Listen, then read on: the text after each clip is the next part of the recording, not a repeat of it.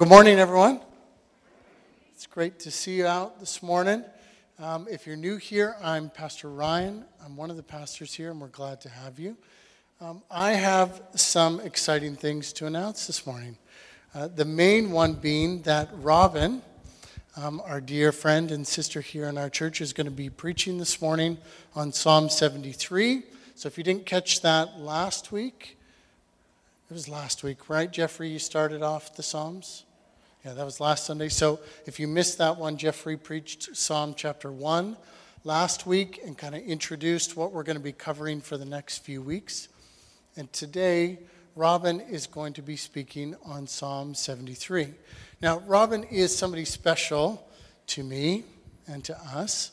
Um, she came here, has it been three years? Four? Two? Six? Seven? Okay, it's only been two years. Um, Robyn came a couple of years ago, um, and she was such a gift to us.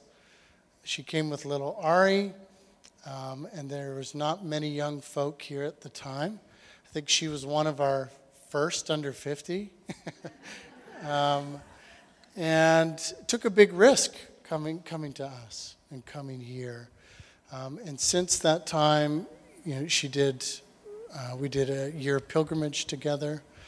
Um, and now she's doing kind of like a shorter, condensed intro to pilgrimage for university students. Um, and so, where that brings us to today is we've been seeking over the last couple of years to provide support for Robyn, financial support, as well as a ministry home for her as she engages in on campus ministry at Vancouver Island University with a ministry called UCM, which I can't remember what it stands for. United Christian Ministries? University Christian. That makes more sense. University Christian Ministries. Um, and so, what we've been discerning over the last number of months with our parish council is how best to support her. And so, part of the process that we've come to is we sought to raise money in the church and go through our designated funds and then provide her, her support like that we found that that is not the clearest, best way to do that. So, what we've decided to do, in part um, in agreement with Robyn, is that we're no longer going to be funneling uh, the financial support through Christ Church Oceanside to her. We're going to encourage people to discern that for themselves and give to her and UCM directly. So there's a table set up at the end of the service today if you're stirred to do to commit to that and to participate in that, we'd love for you to do that. Now, today, what Robyn's going to be doing is explaining a little bit of what she does in ministry, introducing us to some of that, and then preaching the word on Psalm 73. So, would you give her a hearty welcome with me?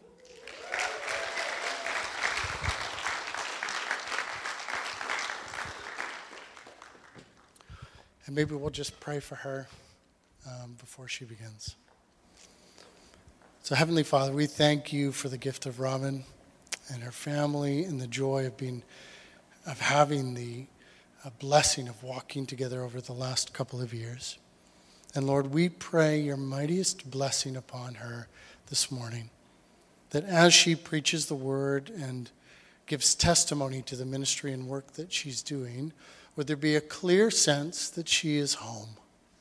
She is safe here to be fully herself and to proclaim the gospel with authenticity and conviction and passion from her lived journey. And Lord, would your Spirit fill her and carry her along by your Holy Spirit? So we pray this in the name of Jesus. And everyone said, Well, thank you for that welcome. I appreciate it a lot. Um, when I was thinking about the best way to introduce you to the work that I do, um, one option is just to come on a Thursday night, and so I've extended that invitation to some of you, and in the fall I might invite you again. Um, but the second best way is to bring my students to you. So this is my dear friend Fran. She is our um, student president this year. She's been around UCM at VIU for longer than I have um, and has been a real gift to me in teaching me about the culture at VIU and just being open with me about where she's at. Um, and she is ready to share that with you guys. Um, so she's going to share a bit of her experience in the last few years. and then I'll and then we'll get into Psalms.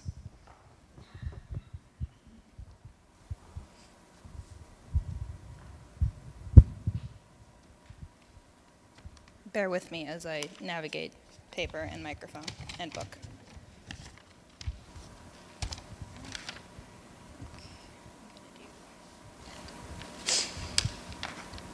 All right. Hello. I moved out of my parents' home last May. The circumstances were not great. Tensions had been building for years, brought to a new level through the pandemic.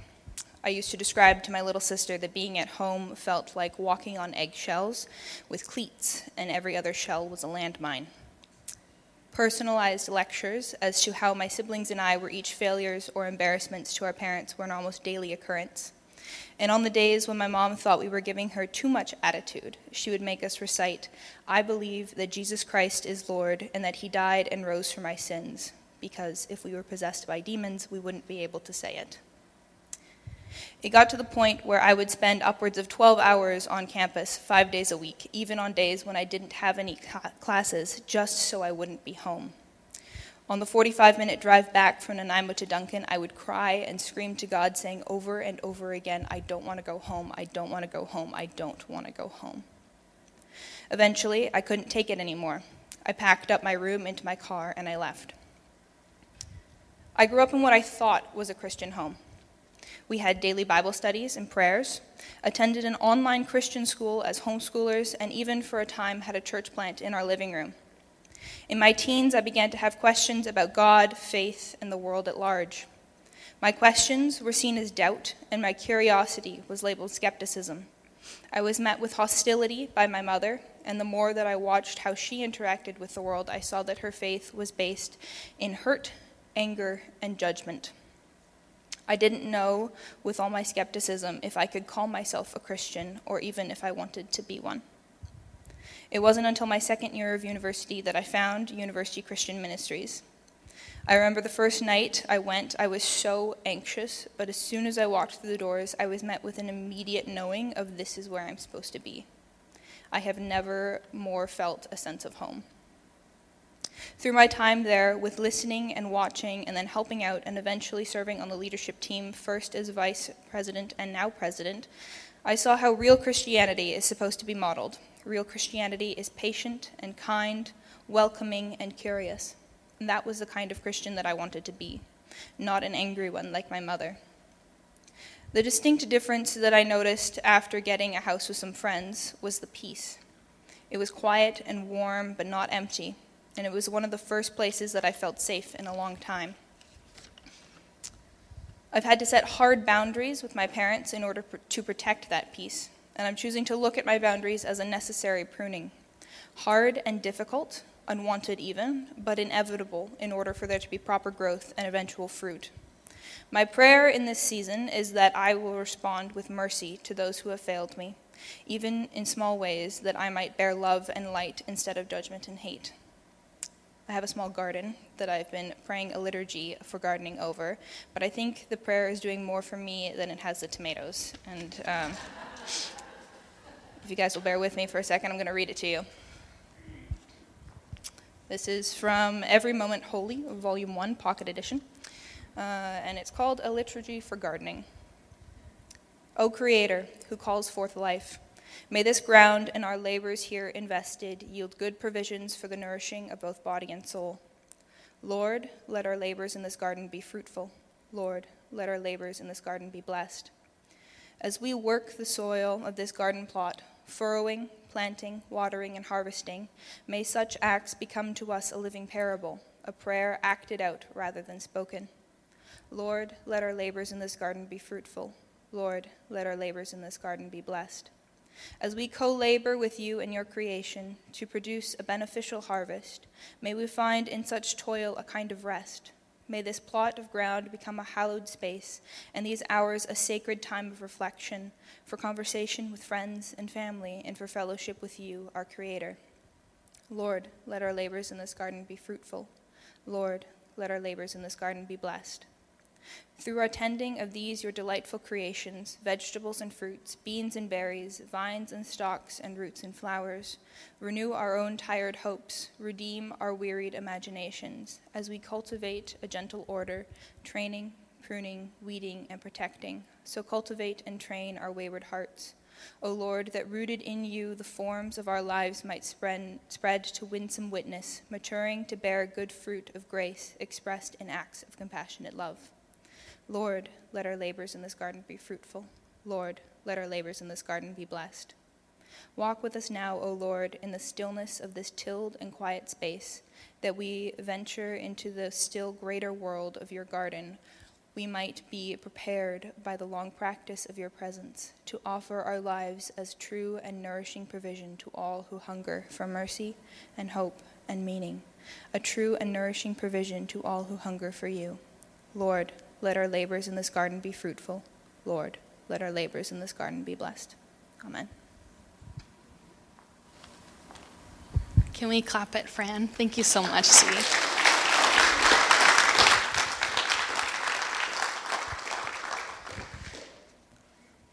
I just love that girl a lot. um, well, I'm glad to be here. Um, I don't take it lightly to get to talk about this book um, and to be trusted to do that with you. Um, if I can just preach it myself for a second, um, I know that I carry that burden with Jesus, and so there's no nerves. I just feel really thankful. Um, right off the top, I do want to give a shout out to my ministry director. Her name is Lydia Collins. Some of you know her. I'm looking at Marika, who just loves her as much as I do. Um, and Lydia preached on Psalm 73 um, a few years back at our ministry at, at the university. Um, and so she sent me her notes, um, which was just a great way to get started here. And then if you've been around uh, Christchurch Oceanside for a bit, you will catch some of Ryan's language in here. So, um, but let me start uh, with my own life, with my um, childhood. So I grew up with um, my baby sister and she's only a year and a half younger than me, but that's enough to get baby status in my world. Um, and she's always been such a good kid growing up. She was definitely the good kid who was there to, she was better at helping make dinner and unload the dishwasher and those sorts of good kid things. And um, her young adulthood is her story to share, but I did ask if I could share with you guys this one conversation I had with her. So, um, she kind of decided to not be the good kid anymore in high school and got into a bit of trouble. I remember coming back from my first year of university um, in Burnaby, and she was wrapping up her grade 12 year. And I took her on a walk one day, and I was like, What's going on? Like, how do you think you got here? Because um, this is really different.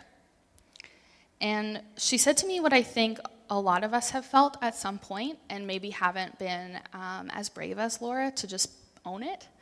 Um, she said, I was just tired of doing the right thing all the time. I looked around and everyone else was doing the fun thing and it was working out for them. And in this psalm that we open the service with, Psalm 73, that's what Asaph is saying, right? uh, maybe a little more eloquently. Um, and I see it expressed in the lives of a lot of young adults at the university. So, verse 3, he says, For I was envious of the arrogant when I saw the prosperity of the wicked.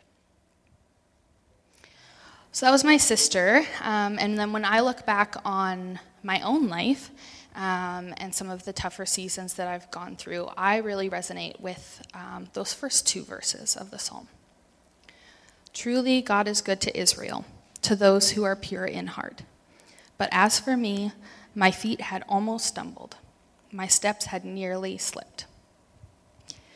Those are the words to express um, what I was working through um, kind of in high school that um, I just didn't have at the time. Um, now we call it deconstruction. Um, Lydia and I always say to our students, we deconstructed before it was cool because um, now that's what a lot of a lot of students that we encounter are doing, right? Um, those who grew up in the faith, um, we they were introduced to this kid-appropriate version of faith, um, and as someone who's starting to think about how I introduce my daughter to what I believe. Um, I can't introduce it to her the same way that I'm talking about it today. So I have a lot of empathy for uh, my students' parents. But there's growing pains then. You, ha- you can't take that kid version of faith into your adult life. And so they have these growing pains um, that I walk through with them. And I'm actually so proud of them. Because um, it's really hard, it takes a lot of strength to hold those two verses in tension to say, like, I know that God is good. He's been good to me and my people. But this isn't working. like, life doesn't seem fair. I think I'm falling. There are a lot of different reasons that um, 70% of university students who start their education with faith will have lost it by the time they leave. Those are individual people, not just a group. But I do think that this passage catches a lot of the reasons um, that I'm seeing in students' lives. It's just hard to be nuanced, it's tiring to live in tension. We're seeing that life isn't fair. I see my friends having more fun than me. And I want this book and this faith to be simple. If I do good, I get good. And if we really want to, we can pull out all kinds of isolated verse, verses to kind of convince us of that, right? Especially if you're in some of the wisdom literature, like Proverbs. If you do good, you'll prosper. If you're generous, you'll be rich. If you're kind, you'll be loved. If you apply knowledge, you'll be wise. And even some of the wisdom psalms can read that way, right? Last week, Jeffrey shared on Psalm 1, and he was able to nuance it and say, like, life isn't quite this simple all the time. But if you read it in isolation, if you do the right thing, then you'll prosper. Psalm 15 gives simple answers to life's questions. I think as we go through this series this summer on Psalms, we'll see some of them really resonate with our life experience, and some of them don't resonate with our life experience. And we'll have to work through how that can be real and true. I think at some point in our lives, most of us have lived with a simplistic version of faith. And it can kind of reveal itself in like a hyper optimism that everything's going to work out, um, and a rigid morality. But eventually, we're going to struggle with that simplicity um, when it collides with real life. These straightforward ideas that we have about success, about right and wrong, about family values, and this question of suffering. Eventually, you have to deal with that. Um, in a sense, this is what Jesus did for his disciples. They would hold up their wisdom, and he just quietly, gently asked them, Is that working for you? Um, we read um, John's gospel account of, the, of a blind man. So the Pharisees had this idea that it was either his fault or his mom and dad's fault or maybe his grandparents' fault that he was blind. And Jesus in, enters into that story, and he's not worried about who to blame. He's just so focused on the Father. So he sees this injustice and explains that sometimes there is injustice that doesn't fit into this framework. But his main priority in those spaces is to reveal God's heart and to reveal that he's the kind of God who heals. So, as I walk with students through their suffering, that's the kind of father that I'm trying to introduce them to. Uh, it's not going to work to just quote a proverb or even quote a couple verses from Psalms to them. Uh, when I was thinking about you guys this morning, there's probably more than one of you who have sat with someone who's suffering. So I have students bring me these intellectual questions all the time, right? And they'll come up really strong and, you know, straight from their philosophy class or whatever. And um, they ask, like, why does God let bad things happen? Uh, but when I when I do take the time to dig into those moments with them, it's there's usually a story there, right? It's usually a, a crying out from a place of real and personal pain, and they're asking the question of why did this happen? And I think what they maybe don't know at first is the question they're really asking is like, where's God in this? What's he doing? Um, and fortunately, that's actually a, the other big part of wisdom literature, right? It can be this simple do good and get good, but the wisdom writers are also exploring that tension of like, God, where are you when we're suffering? So Asaph in Psalm 73, he gets that the Proverbs are not working for him right now. And he spends half the psalm trying to work that out. I don't know, I think maybe sometimes I wish he spent like just a couple verses working that out because it feels kind of uncomfortable in the middle of it. You're like, okay, but like, where's the good news here? And he gets there eventually. So in, verse 16 and 17, this is the turning point for Asaph. He says, But when I thought how to understand all this, it seemed to me a wearisome task until I went into the sanctuary of God. Then I perceived their end. So if there's anything that I've known to be true um, in my young adult life, it's that in the presence of Jesus, I can be relieved of the wearisome task of deciding who's right and who's wrong and who deserves what.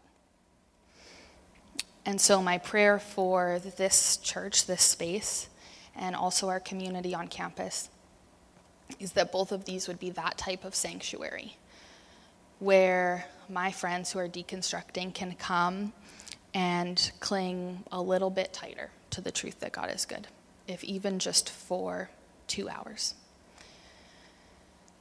Asaph knows that God is the one who brings justice. He knows that in the end, God wins. The greedy and the arrogant and the oppressors who are unrepentant will eventually become the ones who are in the slippery places. When my students um, are sharing their stories with me, and maybe you guys felt this when Fran was sharing, it's really hard not to get angry at mom and dad or whoever's in their life that used the Lord's name in vain, who said that they were representing Jesus and didn't do a good job of that. Uh, the word curiosity really stuck out to me when Fran was sharing. It's one of my favorite words. Um, my favorite compliment that UCM gets from students is that we're a space where no question is off limits. But I think some of my students grew up in um, in a really fearful faith uh, where uh, questions weren't welcome because we weren't really sure what would come of them. So when they had been offered a false Jesus or maybe just one part of him and they tried to find the real Jesus, they were kind of shut down.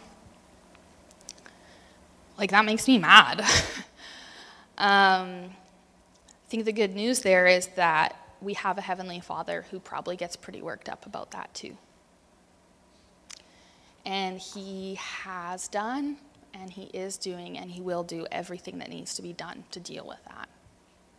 Like, I don't have to carry that anger on Fran's behalf because God's got that part covered. Um, but for Asaph, like it was more than just the knowledge of a coming reign of justice. He also knew the comfort of God's presence in the sanctuary. Uh, let me read to you verses 23 through 25. Nevertheless, I am continually with you. You hold my right hand. You guide me with your counsel, and afterward you will receive me with honor. Whom have I in heaven but you? And there is nothing on earth that I desire other than you. My flesh and my heart may fail but God is the strength of my heart and my portion forever. The answer that Asaph gets to, he gets there eventually. Um, it's not just like an equation or um, a nice quote that we could embroider on a pillow, um, but it's a story that has a, an ending that's written, and it's a person. Um, his resolution was found in that sanctuary of God, in the temple. And for us on the other side of the cross, um, we find our resolution in the person of Jesus, right? In the sanctuary, we find the comfort of Jesus, the cornerstone. So I just want to reflect on some words that we often recite together at the beginning of our service. In Jesus' life, our hearts are fully known. So when he was a human, he's, he experienced injustice. Kind of puts some of my injustice in perspective, actually. Uh, and that's not just history, but that's right now. He's experiencing injustice alongside us. In Jesus' death, we finally have a solution to that. We're no longer alone in that struggle, but we're adopted, we're beloved, and we are heirs to the kingdom. In Jesus' resurrection, we get to freely rest from striving. I don't have to carry that anger. I don't have to carry bringing these words on my own. We come to know the new reality of victory over darkness in the love of God. And in Jesus' ascension, we are forever safe. We recognize the kingdom of heaven as our home and our culture, and so we're not surprised when things aren't working here the way that we feel they should. And I just don't think there's any wisdom in the world that can compare to that, like glory and scandal of the person of Jesus um, in his, um, with his skin on, and in his his suffering and his rising, um, and his presence with us. And so um, I just want to worship in response to that, and we'll take communion together.